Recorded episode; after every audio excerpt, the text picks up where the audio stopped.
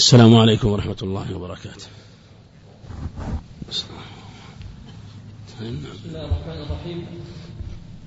الحمد لله على احسانه وشكر له على توفيقه وامتنانه وصلي وسلم على نبينا محمد وآله وصحبه وإخوانه وبعد. احبتي في الله فطابت أوقاتكم بالعلم وطبتم بالعلم وتبارك مجلسنا بذكر نبينا محمد صلى الله عليه وسلم اللهم صل وسلم. وتدارس احاديثه احبتي في الله مرحبا بشيخنا عبد المحسن بن عبد الله الزامل الذي يزورنا في هذه الدورة العلمية في شرح الأربعين للإمام النسوي. نسأل الله أن يوفق الشيخ وأن يبارك في علمه وعمله وأن يكتب خطواته في ميزان حسناته إنه على ذلك قدير سبحانه وتعالى. وبهذا البرنامج يستفتح تستفتح إدارة المساجد والمشاريع الخيرية برنامجها تأصيل الذي هو عبارة عن دروس مكثفة ودورات شهرية يستضاف فيها بعض المشايخ لتقديم برامج علمية تنفع طالب علم وتؤصله في أبواب أبواب مهمة أبواب العلوم الشرعية في مختلف مجالاتها فندع المجال للشيخ في خلال هذه الثمان حلقات من هذا السبت المغرب والعشاء إلى يوم الثلاثاء بإذن الله. بارك الله في الجميع بارك الله فيك جزاكم الله خير الحمد لله رب العالمين والصلاة والسلام على نبينا محمد وعلى آله وأصحابه وأتباعه بإحسان إلى يوم الدين. لا تصور جزاك الله خير. بارك الله فيك جزاك الله خير. بارك الله فيك. نسأله سبحانه وتعالى بمنه وكرمه أن يرزقنا وإياكم العلم النافع والعمل الصالح وأن يجعلنا إياكم من الهداة المهتدين وأن يرزقنا إياكم حسن القول والعمل. إنه جواد كريم. نعلم أن أشرف المطلوبات وأجلها هو بحسب المقصود إليه. فكلما كان المقصود شريفا وكلما كان المقصود جليلا وعظيما كانت الوسيلة إليه عظيمة. ولا شك أن النجاة والسعادة والفلاح والظفر والفوز هو بالثبات على الصراط المستقيم على دين الإسلام. ولا يكون ذلك إلا بمعرفة شرائعه. وشرائع الإسلام عن نبي من طريق نبينا عليه الصلاة والسلام. ولم يدع طريقا يقرب إلى الخير إلا دل عليه ولا طريقا يقرب إلى الشر أو يوصل إليه إلا حذر منه صلوات الله وسلامه عليه.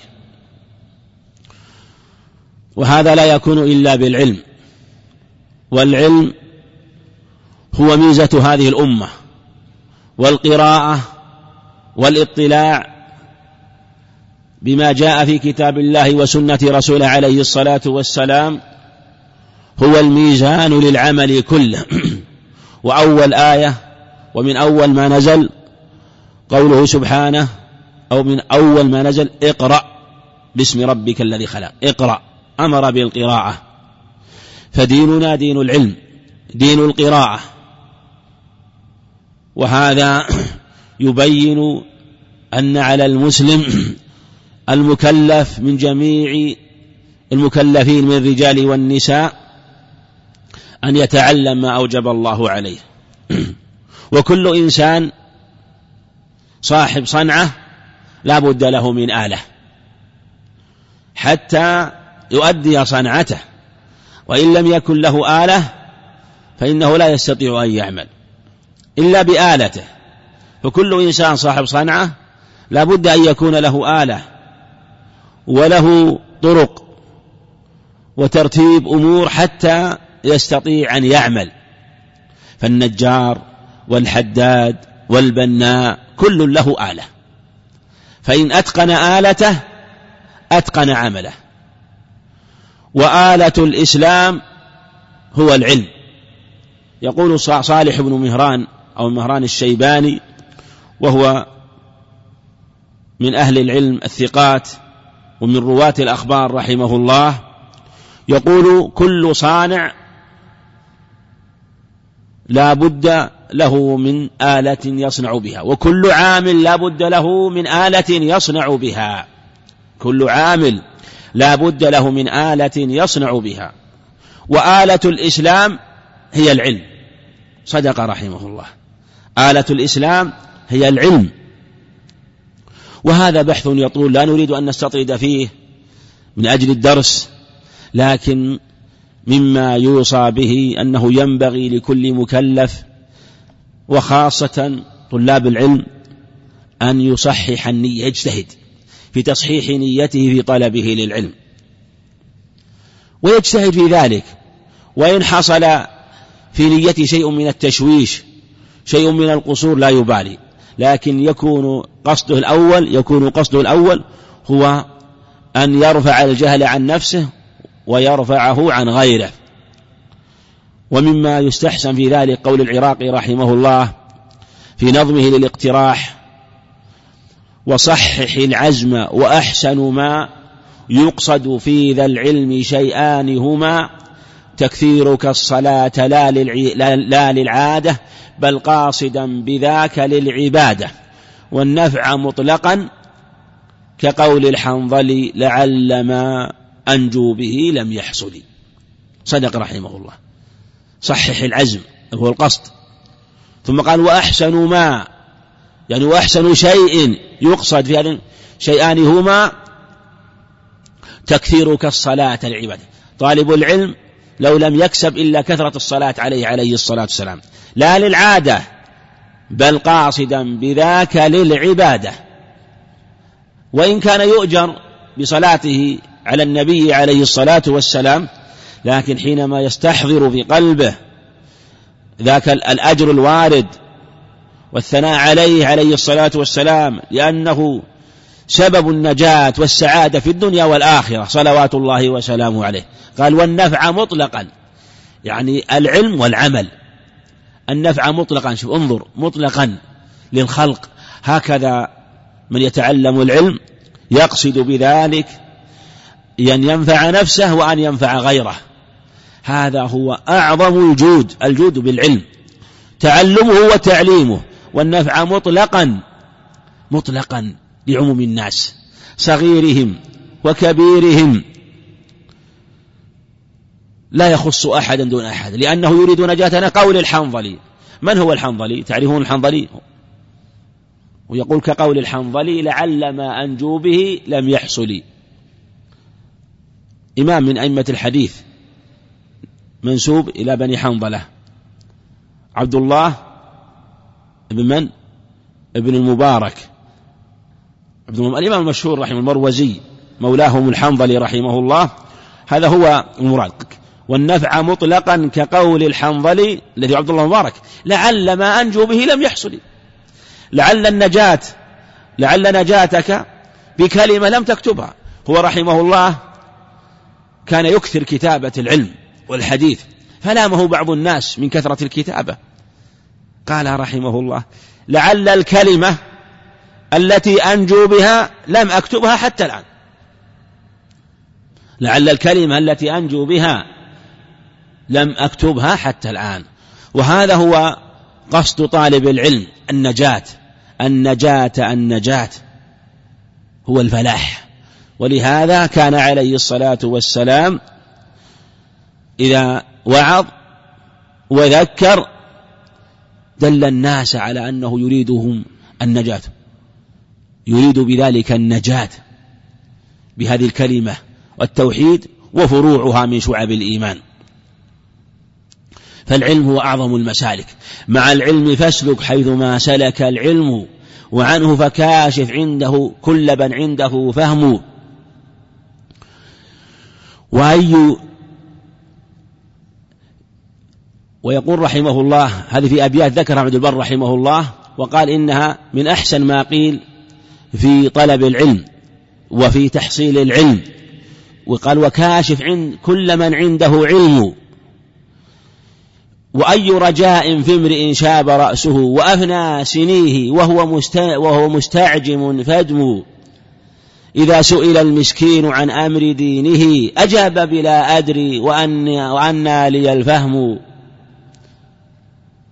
هي السوءة السوء فاحذر شماتها فأولها خزي وآخرها ذم. فاسلك مع أهل, أهل العلم. والمعنى أنه يجتهد في طلب العلم وفي مراجعة العلم ومسائل العلم. ولهذا كان كثير من السلف حينما يراجع ويبحث فيقول له بعض الناس أنت مستوحش في هذا المكان. ليس عندك أحد؟ قال لا. أنا بي أنا مع ألوف من أهل العلم من الصحابة والتابعين ومن بعدهم لأنه يقرأ كتب أهل العلم والحديث ويقرأ الأسانيد فهو بينهم ومن يستوحش من كان بين أهل العلم بهذه المثابة. فأسأله سبحانه وتعالى يرزقني وإياكم الإخلاص الصواب والسداد في القول والعمل منه وكرمه آمين. ونشرع في هذه الأربعين نسأل سبحانه وتعالى أن يعيننا وإياكم على كل خير منه وكرمه. نعم.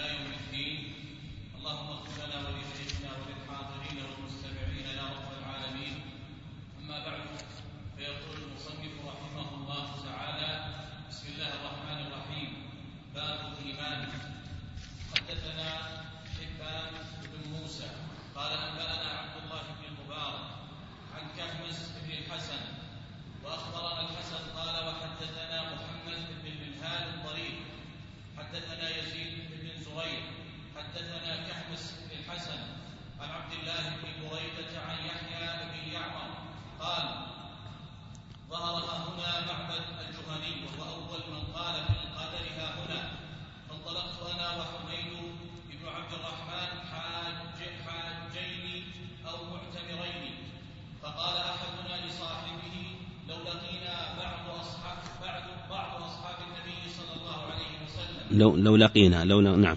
لو لقينا بعض أصحاب النبي صلى الله عليه وسلم. لو نعم لو لقينا بعض أصحاب النبي نعم.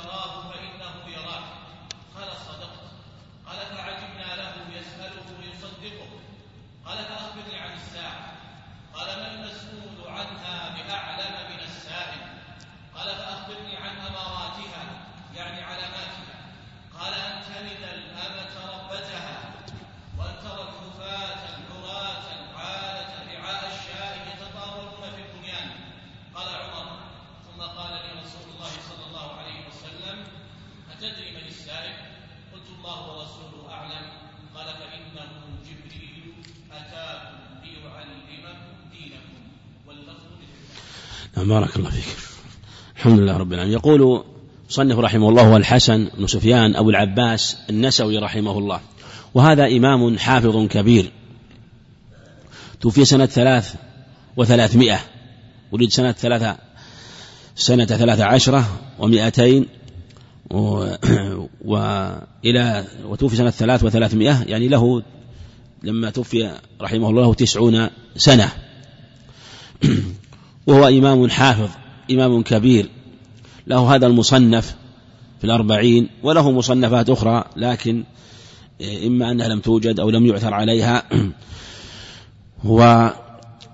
ورحل في طلب العلم رحمه الله وهو نظيره أيضا يعقوب بن سفيان النسوي. حافظ آخر لكنه أرفع من طبقة في طبقة شيوخ توفي سنة سبع وسبعين ومائتين. ومن طبقة شيوخ الحسن بن سفيان النسوي. وأبو العباس الحسن هذا كما تقدم إمام حافظ ورحل في طلب العلم وله في ذلك آه، وقائع. ومن ما يستحسن في ذلك أنه أتاه بعض طلاب العلم رحمه الله كما ذكر ذلك الذهبي كما ذكر ذلك الذهبي في سير أعلام النبلاء رحمه الله يذكر عنه. وكان أهل العلم يذكرون لطلابهم ومن يأتيهم شيئا مما يكون حافزا ودافعا لطلب العلم. يقول كنا تسعة تسعة شباب. ذهبنا في طلب إلى طلب في طلب العلم. ودخلوا بلد من البلاد لأخذ العلم عن الشيوخ. قال فنفد ما معنا من الزاد وقلت النفقة حتى إنه أصابنا الجوع الشديد. فتداولنا الأمر فيما بيننا. قلنا لا بد من إسقاط قناع الحشمة. يعني لا بد من السؤال. وقد قرب أن تحل لنا الميتة. وكل منهم ممتنع عن المسألة.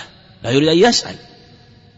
وكانوا في أول طلب العلم الشباب فأوقعوا القرعة بينهم. فوقعت القرعة على الحسن رحمه الله وأن الذي يقوم يسأل لهم. فتوضأ وقام يصلي ركعتين. يستخير الله سبحانه وتعالى. فبينما هو كذلك إذ جاءهم إنسان وهم نازلون في مكان آه، قريب من البلد الذي هم يطلبون العلم فيه يجتمعون فيه ثم بعد ذلك يغدون كل يوم لطلب العلم عند المشايخ وأهل العلم.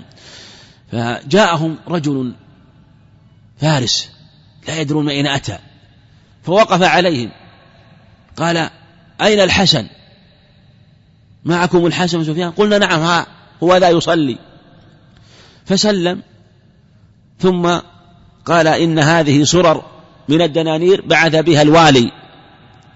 وقال أدرك الحسن بن سفيان وأصحابه فإنهم في حال شديد.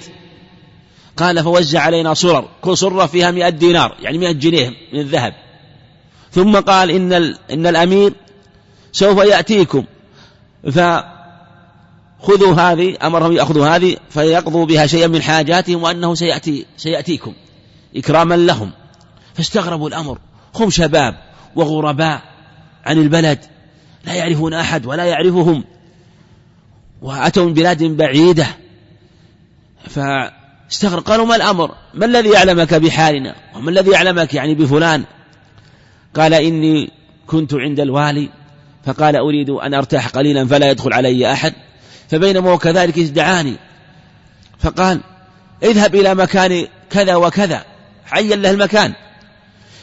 وقال له وقال وقال هل تعرف الحسن من سفيان؟ قلت لا أعرفه.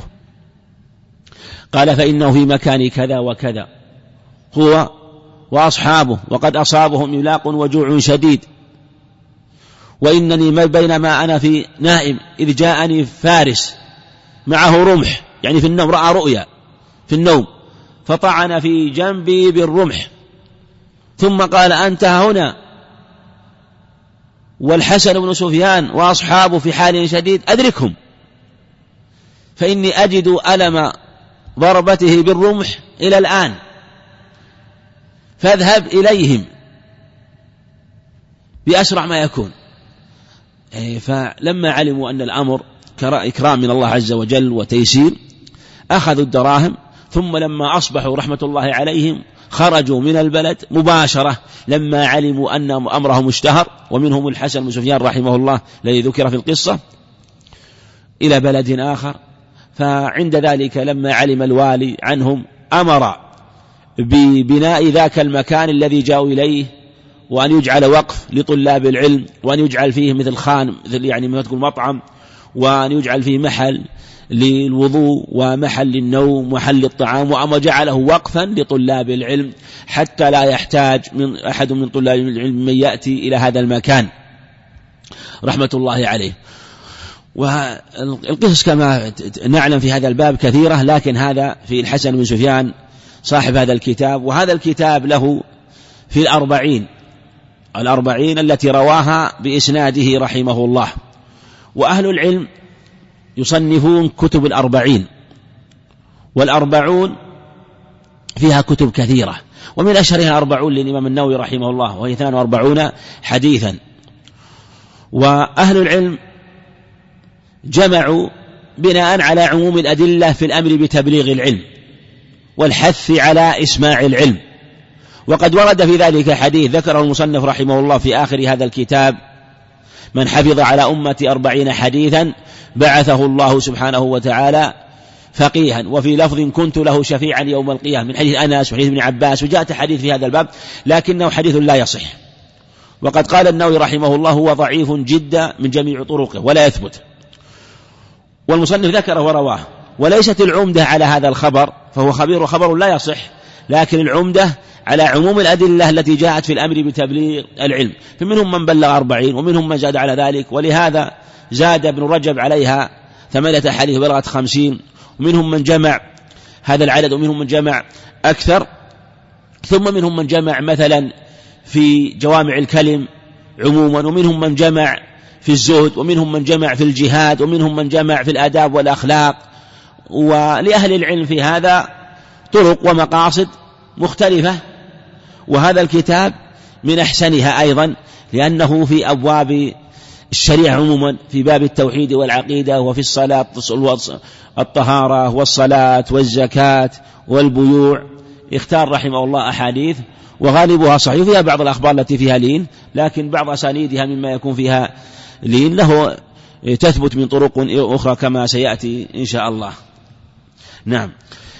يقول رحمه الله في الحديث الأول وهذا وهذه الأحاديث كما نعلم بعضها أحاديث عظيمة جوامع والكلام فيها يستغرق وقت طويل. لكن نشير بحسب ما يتيسر حتى نتمكن من الكلام على هذه الأربعين للإمام النسوي رحمه الله. يقول حدثنا حبان موسى وهذه من ميزة هذه الأربعين أنها أربعون جمعها بسنده رحمه الله. ثم سنده عالي لأن رحمه الله في طبقة أصحاب الكتب الستة فهو من أقران النسائي رحمه الله وقريب من طبقة أبي يعلى رحمه الله. فلهذا هو رواها بسنده. فأنت تقول مثلا في الحديث الذي يرويه رواه النسوي.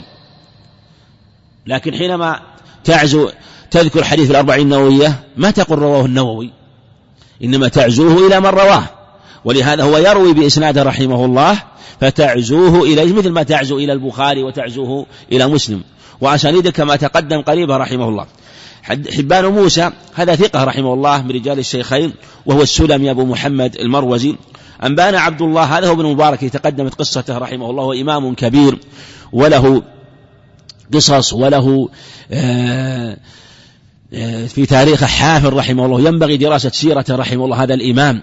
إمام جمع خصال الخير في العلم والعمل والزهد والكرم والدعوة إلى الله وحسن الخلق والإعانة على الخير. رحمة الله عليه. ومما يروى عنه أنه مرة أراد الحج هو وأصحابه وبعض طلابه فمر في طريقه فرأى امرأة تمر بخربة أو بخربة أو بمكان محل مجمع للقمامة فوجدت فأخذت منه شيئا. ثم ذهبت فإذا هو طائر ميت فأمر بعض أصحابه أن يسألها. فجاء إليها فقالت نحن أهل بيت حلت لنا الميتة. هي وصبيانها لا تجد شيئا. يعني تأكل إلا ما يسقط في هذه في هذا المكان مما يضعه مثلا من مر أو مما يكون من الميتات من طير أو حيوان أو ذلك. فقال رحمه الله هذا يدل على الفقه العظيم. وهكذا كان أئمة الحديث كانوا فقهاء. قال لخازن لمن معه النفقة كم معك من النفقة؟ كان لتوه خرج للحج. مشى مسافة خرج للحج. ومعه أصحابه كان إذا خرج للحج يقوم بنفقة من معه رحمه الله. فقال كم معك من النفقة؟ قال كذا وكذا. قال خذ منها ما يكفينا لرجوعنا. قال ما الأمر؟ قال استخرنا الله في الحج هذه السنة. فخذوا هذه النفقة خذها وأوصلها إلى هذه المرأة. فهذا أفضل من حجكم في هذا العام. فأخذ جميع النفقة التي أتى بها له والنفقة على أصحابه ثم صرفها لتلك المرأة ثم وأخذ شيئا مقدار ما يكفيه في رجوعه رحمه الله. ويدل على الفقه في معرفة الموازنة بين المصالح. وهذا هو عين الفقه أن يعرف الإنسان خير الخيرين ويميز بين تمييز بين الشر والخير كل يميز حتى الحيوانات لكن التمييز بين خير الخيرين وأنفعهما وأصلحهما وله في ذلك قصص رحمه الله. عن كامس بن الحسن هو التميمي البصري رحمه الله وهو ثقة من رجال الجماعة. وأخبرنا الحسن الحسن هذا هو الحسن بن سفيان لأن يقول حدثنا حبان موسى والحسن بن سفيان صاحب الكتاب رحمه الله. يعني اللي يقول حدثنا هو الحسن. وحدثنا محمد بن منهال اللي هو نفسه الحسن بن سفيان.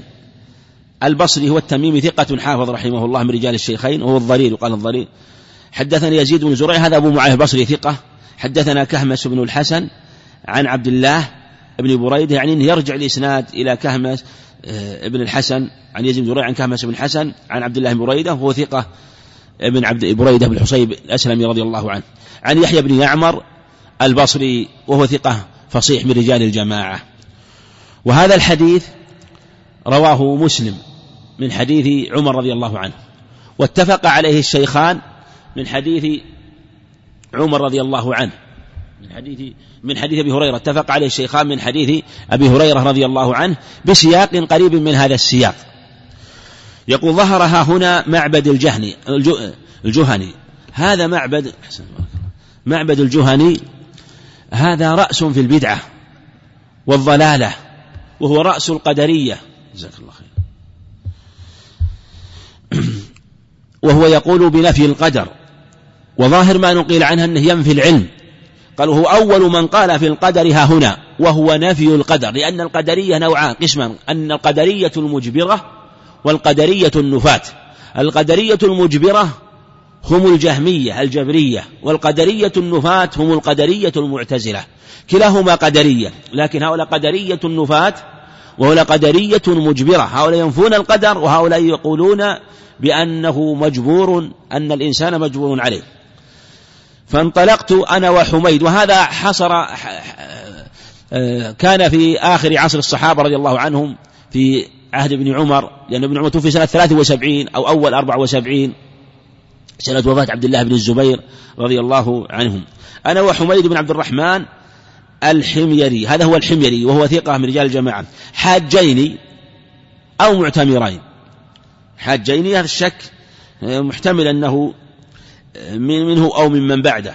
فقال أحدنا لصاحبه يعني يقوله يحيى بن يعمر لو لقينا بعض أصحاب النبي صلى الله عليه وسلم وهذا هو الواجب على طالب العلم. أنه إذا أشكل عليه سأل أهل العلم ولا يقول بغير علم.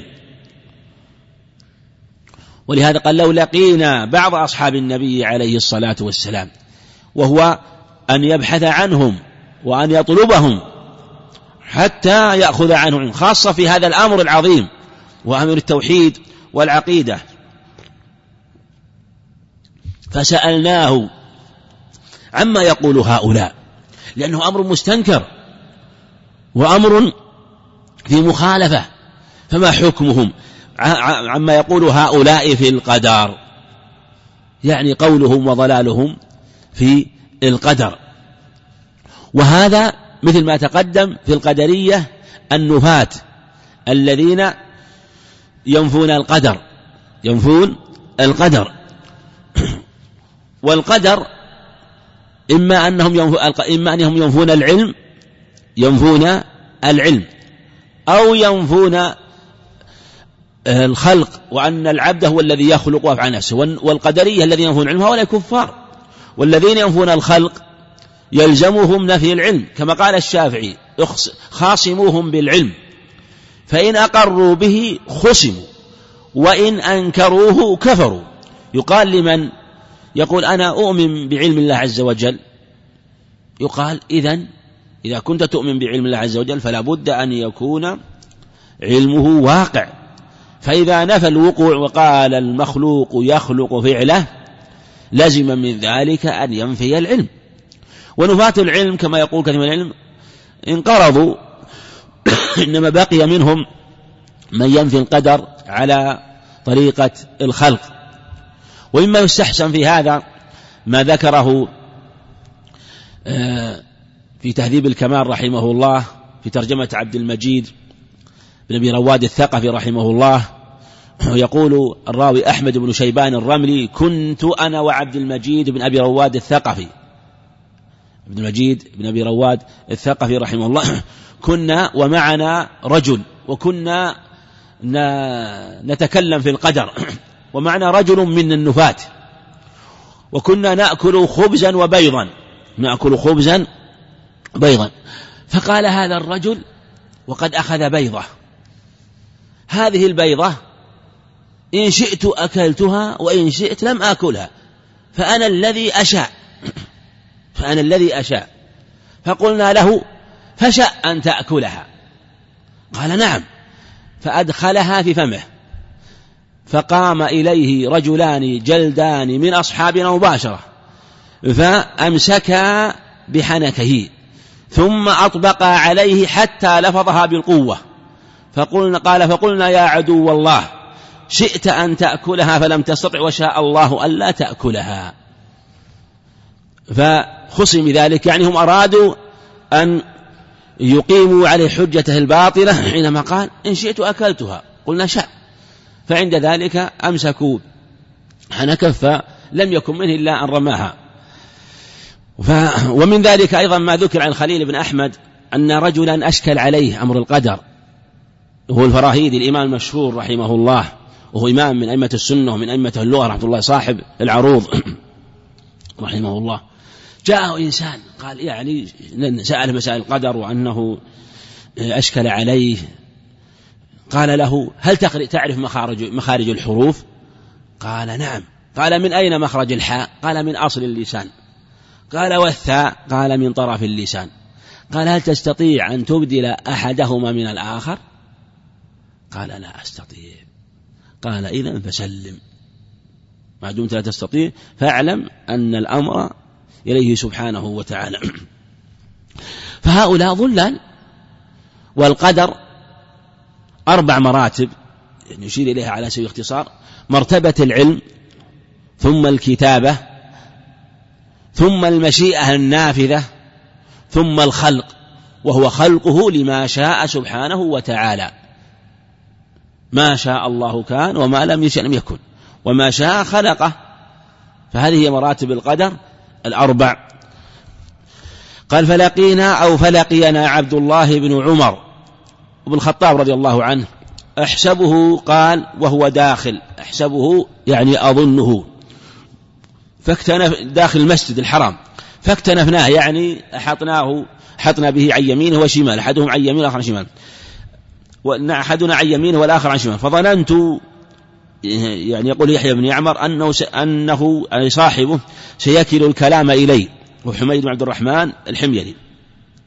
فقلت يا أبا عبد الرحمن كنية عبد الله بن عمر إن أناسا يعني من الظلال ورأسهم معبد الجهني ظهروا نبغوا ببدعة ظلمة. عندنا يقرؤون القرآن وهذه المصيبة أن المبتدع يضل الناس. يقرأ القرآن وربما يقرأ السنة وقد يتنسك وقد يتعبد. وهذا من أعظم الضلال. ومن أعظم الإضلال وخاصة إذا كان لسن كما في الحديث الصحيح لرواه ابن حبان وغيره أخوف ما أخاف على أمتي منافق عليم اللسان. يقرؤون القرآن. هذا يبين أن الضلال والضلال قد يستدلون يقولون قال الله قال رسول الله ويستدلون بالمتشابه ويتقفرون العلم يتتبعون العلم. وأنهم يزعمون الزعم في اللغة العرب يطلق على القول الحق وعلى القول الباطل. زعم الذين كفروا أن لن يبعثوا. وكذلك زعم رسولك. يعني ولهذا كلمة زعم يختلف بحسب القرائن. قد تدل القرينة على أنه كلام باطل وقد تدل أنه كلام حق. ولهذا لا ينبغي أن يكثر من كلمة زعم. لأنه إذا أكثر من زعم فلان في الغالب لا يكون متحقق. وفي الحديث الجيد عند أبي داود بئس مطية الرجل زعموا. يعني وما في معناها حينما يتكلم بالكلام بلا زمام ولا خطام وقد يتكلم أيضا بما له زمام وخطام فيخلط هذا بهذا فلا يدرى ما صحيحه من سقيمة. فيلبس الصحيح بالضعيف والحق بالباطل. وأعظم الخلط هو الخلط في الأدلة والتشبيه بها كما يقع لأهل البدعة والضلالة وأنهم يزعمون أن لا قدر وهو نفي القدر وأن الإنسان هو الذي يخلق أفعاله ويقدرها. إنما الأمر أنف أنف من أنف الشيء وهو رأسه ومقدمه. فأنت إذا بدأت بشيء فإنه لتوك تشرع فيه. الأمر أنف يعني مستأنف وأنه لم يسبق به علم أو كتابة لم يسبق به علم أو خلق إنما الإنسان هو الذي يستأنفه. ولهذا يقول الفقهاء في بعض المسائل يستأنف وتارة يقولون ماذا؟ نعم يبني يقول مثلا يستأنف الصلاة إيش معنى يستأنف الصلاة؟ إيش معنى؟ يبتدئها ماذا؟ من جديد. ويبني يبني على ما مضى يبني على ما مضى. فالاستئناف هو الابتداء فهو أمر مبتدأ. أمر مبتدأ. ومنه الأنف لأنه هو المشرف من الإنسان وهو أول ما يبدو من الإنسان. أن إنما الأمر أنف. قال عبد الله بن عمر رضي الله عنهما مباشرة لأنه يعلم أنه فإذا لقيتهم هؤلاء وهذا يبين أنه مجرد ما يلقاهم أن يبالغ في الإنكار لأنهم وقعوا في ضلال عظيم فأخبرهم ولهذا لم يأمر مثلا بتحسين القول لهم لماذا؟ لأنهم دعاة بدعة وضلالة ومثل هؤلاء أقل ما يفعل هو هجرهم وإن أمكن إن أمكن بيان الحق لهم وأنهم يرجعون إلى الحق ويقلعون عن الباطل هذا هو الواجب. لكن إذا كانوا يتقفرون العلم ويقرؤون القرآن في الغالب أنهم يحتجون بالباطل. وهذا رجوعه نادر لأن البدعة ولجت ووغلت في قلبه. فأخبرهم أني بريء منهم. شوف بدأ ببراءته هو يعني منفصل من البراءة من الشيء. وهو الانفصال. وأنهم براء مني ليسوا مني. وهذا يبين أنه أنهم كفار. لأن البراءة التامة لا تكون إلا لمن كان هكذا. فهو الذي ثم أقسم رضي الله عنه فهو الذي يحلف به عبد الله بن عمر. وهو لا يحلف إلا بالله سبحانه وتعالى. لو كان لأحدهم مثل أحد ذهبا فأنفقه. وهذا المال العظيم ما قبل الله منه. لأنه فات شرط صحة النفقة وهو الإسلام. وقدمنا إلى ما عملوا من عمل فجعلناه أبا منثورا. وقال سبحانه ولو أشركوا لحبط عنهم ما كانوا يعملون. لأنهم وهذا يبين يدل أنهم أنهم كفار. ومن أنكر العلم هو محل إجماع. أنهم كفار. حتى يؤمن بالقدر. وأن الله سبحانه قدر قدر مقادير الخلائق وأنه سبحانه علمها قبل ذلك ثم كتبها وشاءها ثم خلق منها ما شاء سبحانه وتعالى. ثم قال بين أولا براءته منهم وضلالهم ثم قال أورد الدين. حدثني عمر الخطاب رضي الله عنه والده أنهم بين بينما في بعض الروايات بينهم ذات يوم عند النبي صلى الله عليه وسلم. وذلك أنهم كانوا يجالسونه كثيرا. إذا إذا رجل في بعضها بإذن المفاجأة رجل قد اطلع عليهم. يعني فاجأهم بطلوعه. لا يدرون من أين أتى. شديد بياض الثياب. هو رجل صفة رجل. ثيابه شديدة البياض. شديد سواد الشعر. لا يعرفه لا يعرفونه من هو. لفظ المعروف لا يعرفه منا أحد. ولا يرون عليه أثر السفر ابن عمر يحكي عنهم لا يعرفون لا يعرفون من هو. أو أن عمر رضي الله عنه ذكر ذلك على سبيل خبر عن هؤلاء عنه وعن جلساء للنبي عليه الصلاة والسلام لا يعرفون من هو ولا يرون عليه أثر السفر لأن الذي يأتي إلى المدينة يأتي المدينة ولا يعرفونه يكون غريب وإذا كان غريب يكون مسافر والمسافر يأتي من بلد بلد بعيد ومكان بعيد فيكون عليه أثر السفر من دنس ثيابه وتشعث شعره وعليه أثر السفر لكن هذا ليس عليه أثر السفر. ومع ذلك لا نعرفه من أين أتى؟ إذا هو لو كان شديد بياض الثياب وشديد سواد الشعر ومن المدينة لا يستنكر لأنه أتى من المدينة ومثل هذا يتهيأ. لكن إذا كان جاءهم ولا يعرفونه فالأمر وعلى هذه الصفة فالأمر فيه شيء آخر. فأشكل عليهم الأمر من هو ذلك؟ من هو هذا؟ وهو رجل. فجلس إلى النبي صلى الله عليه وسلم. في اللفظ الآخر عند النساء ثم سلم عليهم ثم جاء إلى النبي يعني وقال أدنه قال أدنه. ثم سلم على النبي عليه الصلاة والسلام خصوصا. سلم سلام عام ثم سلم سلام خاص. وهذا يبين لا بأس أن يسلم الإنسان سلام عام إذا جاء للمجلس ويخص بعض الناس بسلام. لا بأس.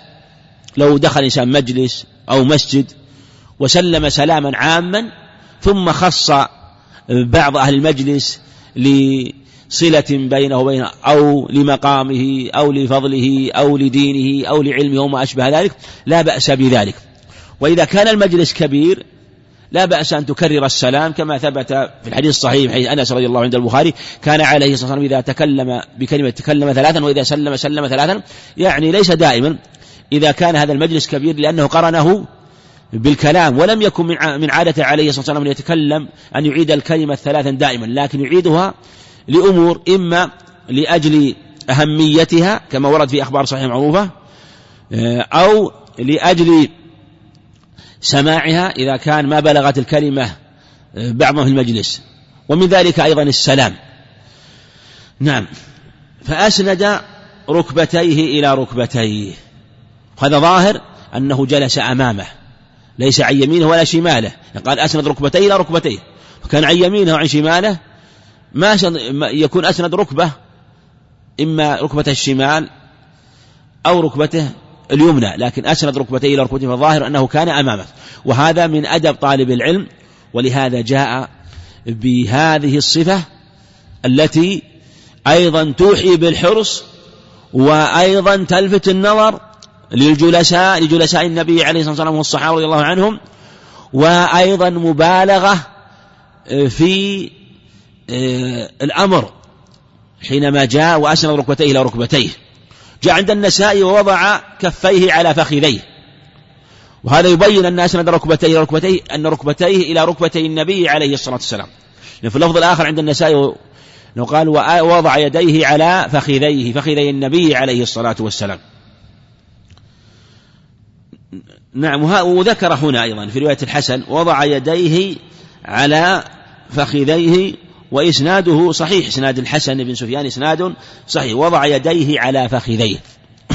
هذا يبين أن وضع اليدين على الفخذين آه، من خارج الثوب من خارج الثوب أنه لا يعد ممنوعا إذا لم يكن في ذلك فتنة أو غير ذلك. ويدل عليه أيضا حديث زيد بن ثابت رضي الله عنه في الصحيحين حينما كان عند النبي عليه الصلاة والسلام نزل عليه الوحي وقال فكانت فخذي تحت فخذي حتى ثقل عليه فكانت فخذي أن ترض. كانت فخذي أن ترض. وضع يديه على فخذيه. ثم قال الذي هو هذا الرجل الذي اللي ذكروا صفته قالوا إن رجل. يا محمد يا محمد. يقول الله عز وجل لا, لا تجعلوا دعاء الرسول بينكم كدعاء بعضكم بعضا. ولهذا قال يا محمد إما أن الآية لم تنزل في ذلك الوقت أو أنه ملأ أو الملك كما سيأتي والملائكة غير مخاطبين أو أنه مبالغة في التعمية حتى يحصل المقصود. مبالغة في ولهذا جلس على هذه الصفة. ثم قال يا محمد أخبرني عن الإسلام. يعني ما هو الإسلام؟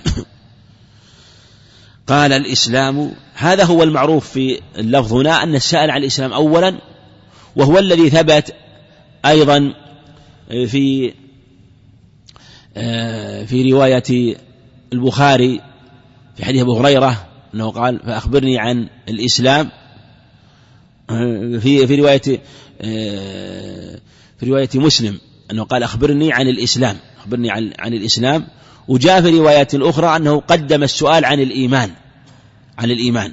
وجاء هذا رواية الترمذي من حديث عمر رضي الله عنه أيضا قدم السؤال عن الإيمان لكن في الصواب في حديث عمر قدم السؤال عن الإسلام هو الأظهر أنه هو الأظهر في حديث أبي هريرة أنه قدم السؤال عن الإسلام. وهذا للترقي من الخاص إلى الأخص لأن أعم الدين الإسلام. إن الدين عند الله الإسلام. قال أن تشهد أن لا إله إلا الله وأن محمدا رسول الله وأنه مبني على هاتين الشهادتين التي لا يدخل الإسلام إلا بهم. وهذا سيأتينا أيضا في حديث عمر رضي الله عنه ابن عمر في الصحيحين وأن تقيم الصلاة وقال تصلي الخمس وقال يزيد بن زريع وإقام الصلاة ولم يشك وتؤتي الزكاة تصوم رمضان تحج البيت. وهذه ستأتينا في حديث ابن عمر والكلام عليها. قال صدقت فعجبنا له يسأله ويصدقه. عجبنا. السائل في الغالب يريد ماذا؟ الجواب.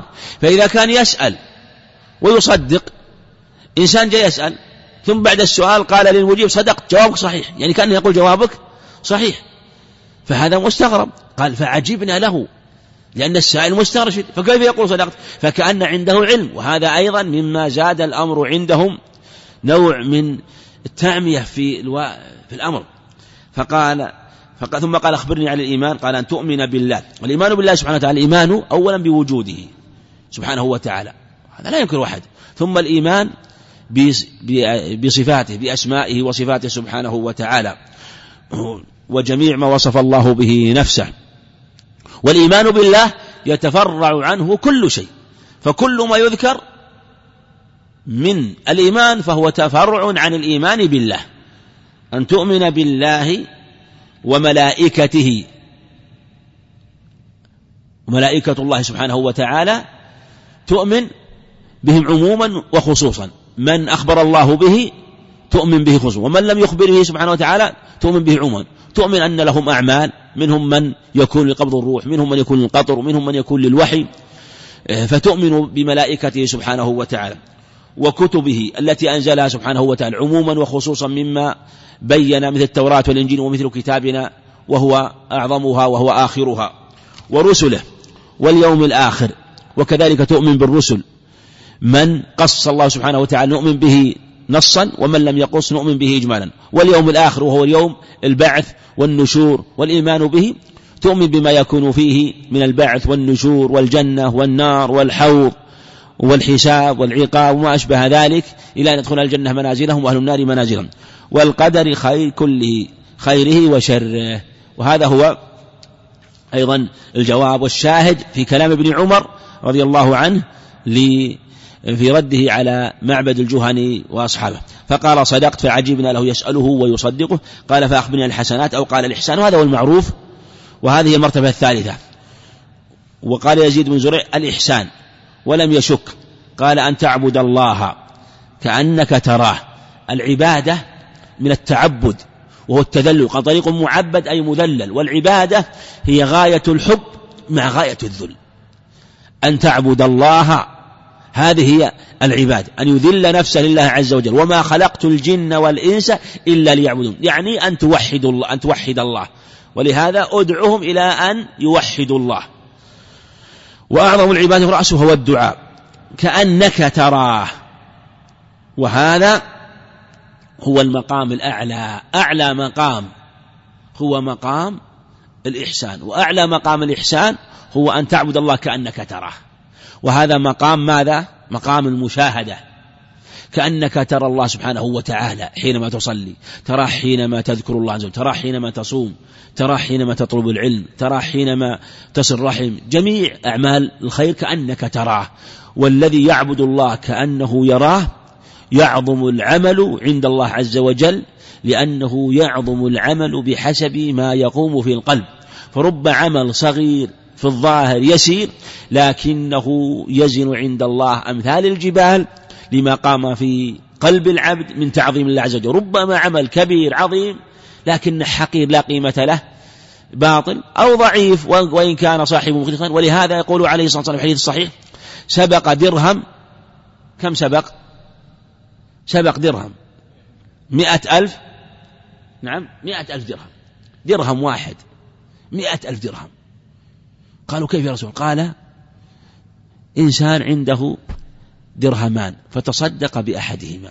وآخر له مال عظيم أخذ من عرضه مئة ألف فتصدق بها. صاحب المئة ألف مخلص ولا لا؟ مخلص. لكن صاحب الدرهم مع إخلاصه أنفق من شدة من من قلة. وأفضل الصدقة جهد المقل. ولهذا أن تعبد الله كأنك تراه.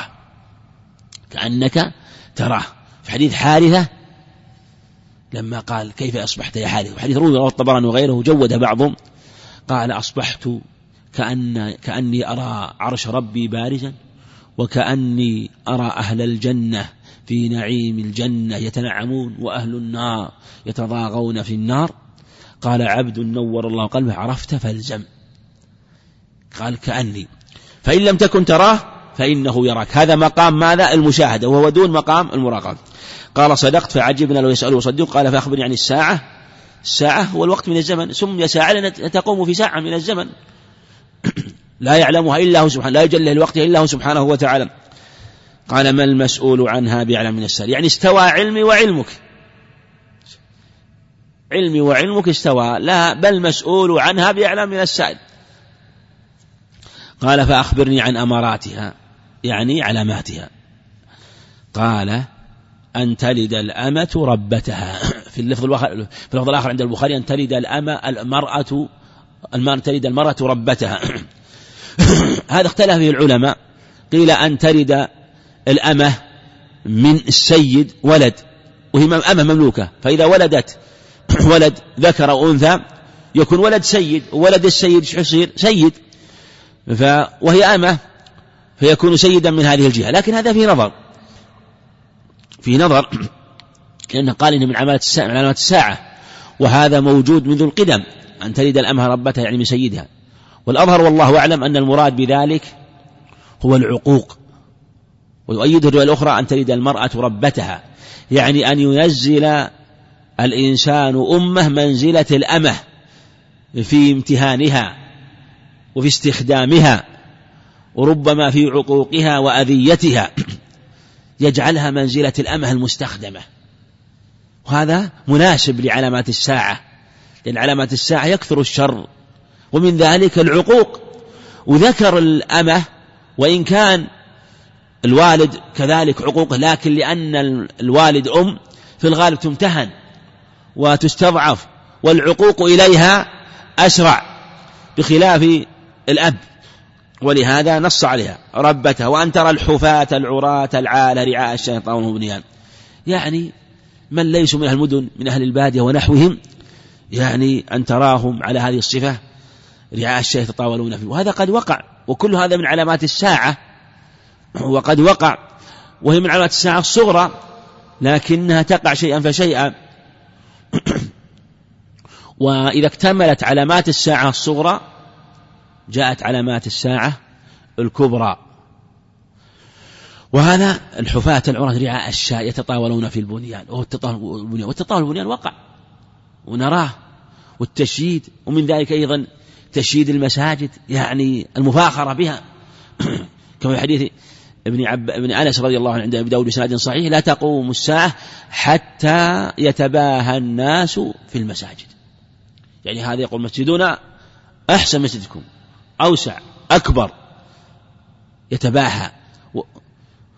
والمعنى أن بناء المساجد عمارتها وعمارتها بالطاعة بذكر الله بالعلم. وفي حديث ابن عباس عند أبي داود سند صحيح ما أمرت بتشييد المساجد. من الشيد تشييد وهو تحسينها وهو الجص. و والأمر كما ترون. لكن إذا جمع بين هذا وهذا فلم يمكن هذا وجمع بين تيسر عمارتها بالطاعة ونشر العلم. كان خيرا إلى خير. وجاءت حديث في هذا المعنى. حديث أنس وحديث أبي هريرة عند أحمد أنه عليه الصلاة والسلام أخبر قال إن بين يدي الساعة أو بين يدي الدجال سنون خداعة. صدق فيها الكاذب ويكذب فيها الصادق ويؤتمن فيها الخائن ويخون فيها الأمين. وينطق فيها الرويبضة. قال ومن الرويبض قال الرجل التافه يتكلم في أمر العامة. هذا وقع خاصة في مثل هذا العصر مثل هذه الأيام. ترى من يتكلم في أمور الدين والعلم؟ أناس لا خلاق لهم ولا دين لهم. بل ربما يتجرؤون ويقولون القول العظيم ويتفوهون بالباطل. وهذا مثل ما أخبر النبي عليه الصلاة والسلام فلا حول ولا قوة إلا بالله العلي العظيم. قال ثم قال عمر ثم قال لي رسول الله أتدري من السائل؟ أتدري من السائل؟ في رواية عند أبي داود والترمذي بسند جيد فلبثت في رواية أخرى فلبثت مليا. وهي صحيحة. في رواية أخرى عند أبي داود والترمذي قال ثلاثا لبث ثلاثة أيام. والملي هو شيء من الوقت أو ساعات طويلة. وأنه سأله سأل بعد ذلك قلت الله ورسوله أعلم. ما يدري من هذا. قال فإنه جبريل أتاكم ليعلمكم دينكم. عليه الصلاة والسلام. وتمثل في صورة رجل لأجل أن يكون أدعى لقبولهم واستماعهم حتى لا يحصل في قلوبهم شيء. من الوحشة وربما أيضا لا يطيق النظر إليه ولا يمكن أن يطيق النظر إليه لو كان على خلقته وعلى هيئته التي خلقه الله عليها. وربما تصور في صورة دحية بن خليفة الكلب الصحابي رضي الله عنه كان من أجمل الناس. هذا جاء في عدة أخبار عنه عليه عن آه، جبرائيل عليه الصلاة والسلام. نعم. وقال أتاكم يعلمكم دينكم ويبين أن الدين في هذا الحديث وأن هذا الحديث حديث ولهذا قال القرطبي رحمه الله حق أن يسمى هذا الحديث أم السنة كما أن الفاتحة أم القرآن يسمى أم السنة. اشتمل اشتمل على الإسلام والإيمان والإحسان أعلى الدرجات الإحسان ثم يليه الإيمان ثم الإسلام. فكل مسلم محسن مؤمن ومسلم وكل مؤمن مسلم وليس كل مسلم مؤمن ومن باب أولى فإنه لا يكون محسنا. فهذا هو الدين. ويبين أن أن هذه الخصال أن هذه المراتب الثلاث إذا أطلقت وذكر كل واحد وحده فإنه يدخل فيه غيره.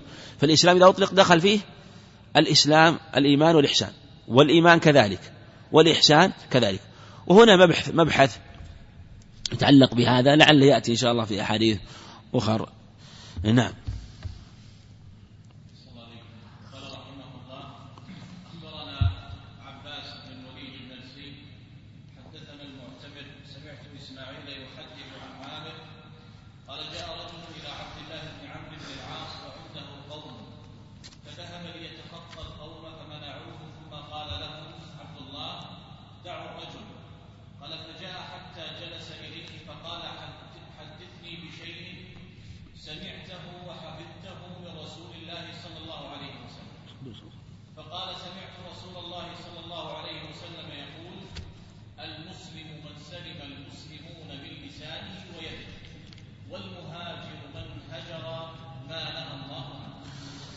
نعم.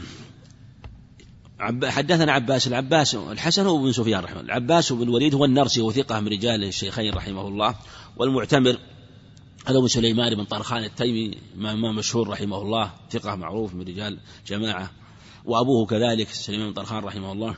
سمعت إسماعيل هذا ابن أبي خالد الأحمسي ثقة رحمه الله. أيضا من رجال الجماعة عامر هو الشعبي عامر هو بشراحيل الشعبي رحمه الله. ثقة. إمام حافظ كبير رحمه الله يروى عنه أنه أظنه أو شعبة لكن يغلب على ظني أنه, أنه الشعبي. يقول إنه أقل محفوظ الشعر أقل ما يحفظ أقل محفوظه الشعر. يعني الشعر هو أقل علم من العلوم يحفظه. المعنى أن غير الشعر من سائر العلوم بالنسبة بالشعر إليها كلا شيء يعني علم الكتاب وعلم السنة وسائر العلوم الشرعية الأخرى من الحديث والعلم بالرواة مع أنه متقدم رحمه الله. يقول وأقل محفوظ الشعر وإن شئتم أن أنشدكم شهرا لا أعيد. شهر كامل متواصل ينشد ليل بالنهار لا يعيد رحمه الله. مثل ما قال بعضهم ما كتبت سوداء في بيضاء. كان إذا سمع نقش نقش. ما يزول أبدا رحمه الله. حتى يروى عن قتادة رحمه الله أنه جاء إلى بعضهم أظنه إلى سعيد مسيب فيما يغلب على ظني أنه جاء إليه ثمانية أيام. كان رحمه الله حافظ. رحمه الله. وكان في الحفظ يعني نادر وقوة حافظة رحمه الله باقعة. فمكث عنده ثلاثة أيام فقال قم يا أعمى فقد نزفتني يعني أخذت ما عندي كله رحمه الله. كان إذا سمع الشيء صار له عويل وزويل من شدة انتباهه وأخذه فإذا وقع أمسك به لا يمكن أن يخرج أبدا رحمة الله عليه. مع أنه قد يحصل لهم كغيرهم الوهم أو النسيان لكن الشأن آه، أن هذا مصداق لك في لحفظ الله عز وجل للسنة وأن حفظها تابع لحفظ كتاب الله سبحانه وتعالى. جاء رجل إلى عبد الله بن عمرو العاص الصحابي المشهور توفي سنة 64 وقيل قبل ذلك رحمه الله. وعنده قوم يعني من جلسائه فذهب ليتخطى القوم فمنعوه. في وهذا جاء عند أبي داود أيضا.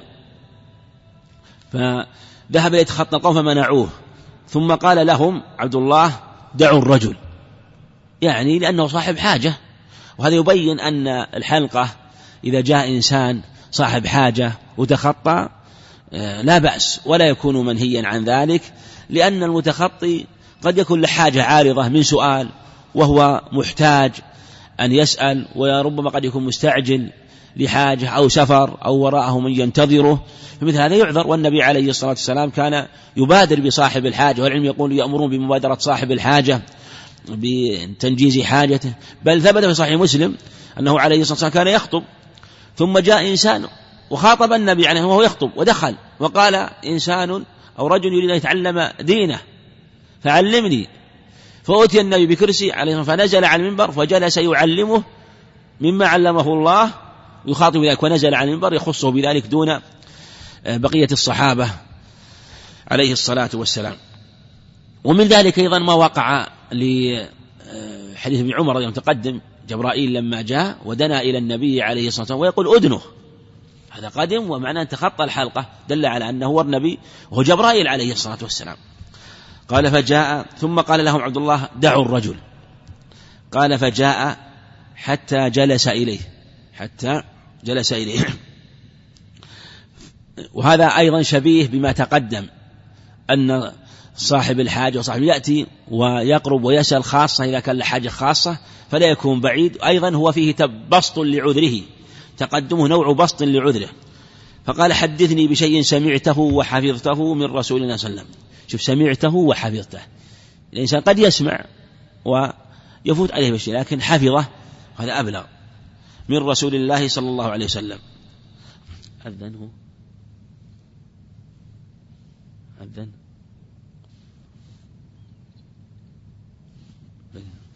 نعم. شوي. نعم. وحفظته من رسول الله صلى الله عليه وسلم. فقال لعبد الله بن عمرو رضي الله عنه سمعت رسول الله صلى الله عليه وسلم يقول المسلم شف لما قال سمعت لين الصحابة هذه يبين الصحابة رضي الله عنهم قد يروون أحاديث لم يسمعوها من النبي عليه الصلاة والسلام. وش يكون حكمه عند أهل العلم؟ يسمونه؟ نعم. مرسل؟ أحسنت. مرسل صحابي. حجة بالإجماع. إلا خلاف شاذ لأبي إسحاق الإسفرايني رحمه الله. لكن أهل العلم متفقون. لكن الصحابة آه، رووا وابن عباس وأمثاله من الصحابة من صغار الصحابة رووا أحاديث كثيرة. من يتحقق أن لم يسمعوا منه إلا القليل عليه الصلاة والسلام من صغار الصحابة. ومع ذلك آه، جعلوها في حكم الأحاديث متصلة نعم.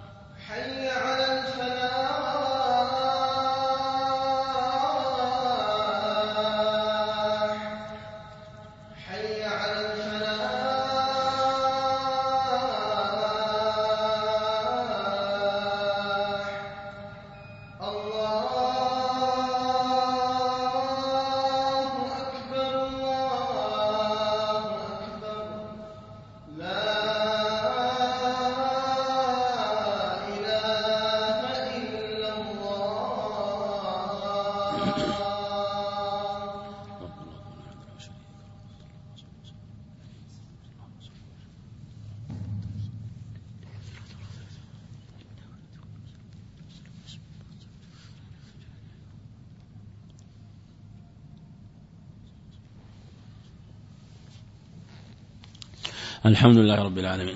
هذا الحديث إسناده عند المصنف إسناده صحيح وقد أخرجه الشيخان من حي عبد الله بن عمرو. ثبت معناه في حديث أبي موسى الأشعري عبد الله بن قيس رضي الله عنه في الصحيحين أنه أن النبي عليه الصلاة والسلام سئل أي الإسلام خير؟ أي يعني أي خصال الإسلام خير؟ قال من سلم المسلمون من لسانه ويده. وفي لفظ مسلم أي المسلمين خير؟ حديث موسى. وجاء أيضا له شاهد من حديث جابر عند في صحيح مسلم أيضا بنفس بنحو لفظ عبد الله بن عمرو هذا. وهذا المعنى كثرت به الأخبار آه، كما في هذه الألفاظ. يقول سمعت رسول الله صلى الله عليه وسلم يقول هذا مما سمع عبد الله بن عمرو. المسلم من سلم المسلمون من لسان يده. المسلم. هذه العبارة والصيغة إشارة إلى المسلم الذي كمل خصال الإسلام كأنه المسلم الكامل المسلم, المسلم الذي التزم خصال الإسلام. كما يقول العرب المال الإبل. والرجل فلان يعني الرجل الذي آه، تحلى بخصال, بخصال الرجولية وكمل نفسه بها. فهذا الوصف وصف مدح قوله المسلم. وهذا شاهد لما تقدم أن لفظ الإسلام إذا أطلق يدخل فيه جميع خصال الدين. إن الدين عند الله الإسلام. المسلم الممدوح من سلم؟ يعني من سلم المسلمون من لسان ودع هنا اللام للجنس وهو جميع أهل الإسلام. من لسان قد يقول قائل أليست السلامة من اللسان واليد أمر واجب على كل مكلف؟ كون الإنسان يسلم منه الناس لا يدل على أنه كمل نفسه بخصال الإسلام. لأن هنالك أمور أرفع وهي الإحسان. هذا مجرد كف هذا أين مقام الإحسان؟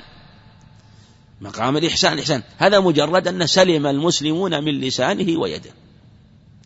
المسلم لكن حينما يأتي اللفظ بعموم المسلمين وأنه يسلم المسلمون من لسانه ويده لعموم المسلمين في جميع أحواله في حضره وسفره في ليله ونهاره في مدخله وفي مخرجه ومن لسانه ويده هذا لا يكون إلا لإنسان في الغالب تحلى بخصال الخير لأن كف الأذى لا يمكن على جهة العموم لأهل الإسلام إلا مع بذل خصال الخير لأن الإنسان بطبيعة حارث وهمام لا بد أن يحرث لا بد أن يهم فإما أن يهم بخير أو بغير ذلك. ولهذا قال أصدقها حارث وهمام أحب الأسماء إلى الله عبد الرحمن وأصدقها حارث وهمام وأقبحها حرب ومرة. قال أصدقها حارث حارث وهمام. الحرث والهمة فالإنسان حارث بطبعه وله همة فلا بد أن يتحرك ولا بد أن يكون له عمل. فإذا سلم المسلمون من لسانه ويده في جميع أحواله فهذا لا يكون إلا مع خصال الخير والسعي آه، إليهم بذلك خاصة في لسانه ويده. المسلم من سلم المسلمون من لسانه ويده. ثم أيضا مما يبينه وجه أيضا يظهر أنه حينما المسلم يخالط أهل الإسلام وفي أحواله في يخالطهم في دخوله في خروجه في مسجده في متجره في عمله في أحواله كلها لا بد أن يحصل منهم أذية أبد. في الطرقات. نعلم تعرف الأذية هذه ضايقة في طريقه هذه بسيارته هذا ب...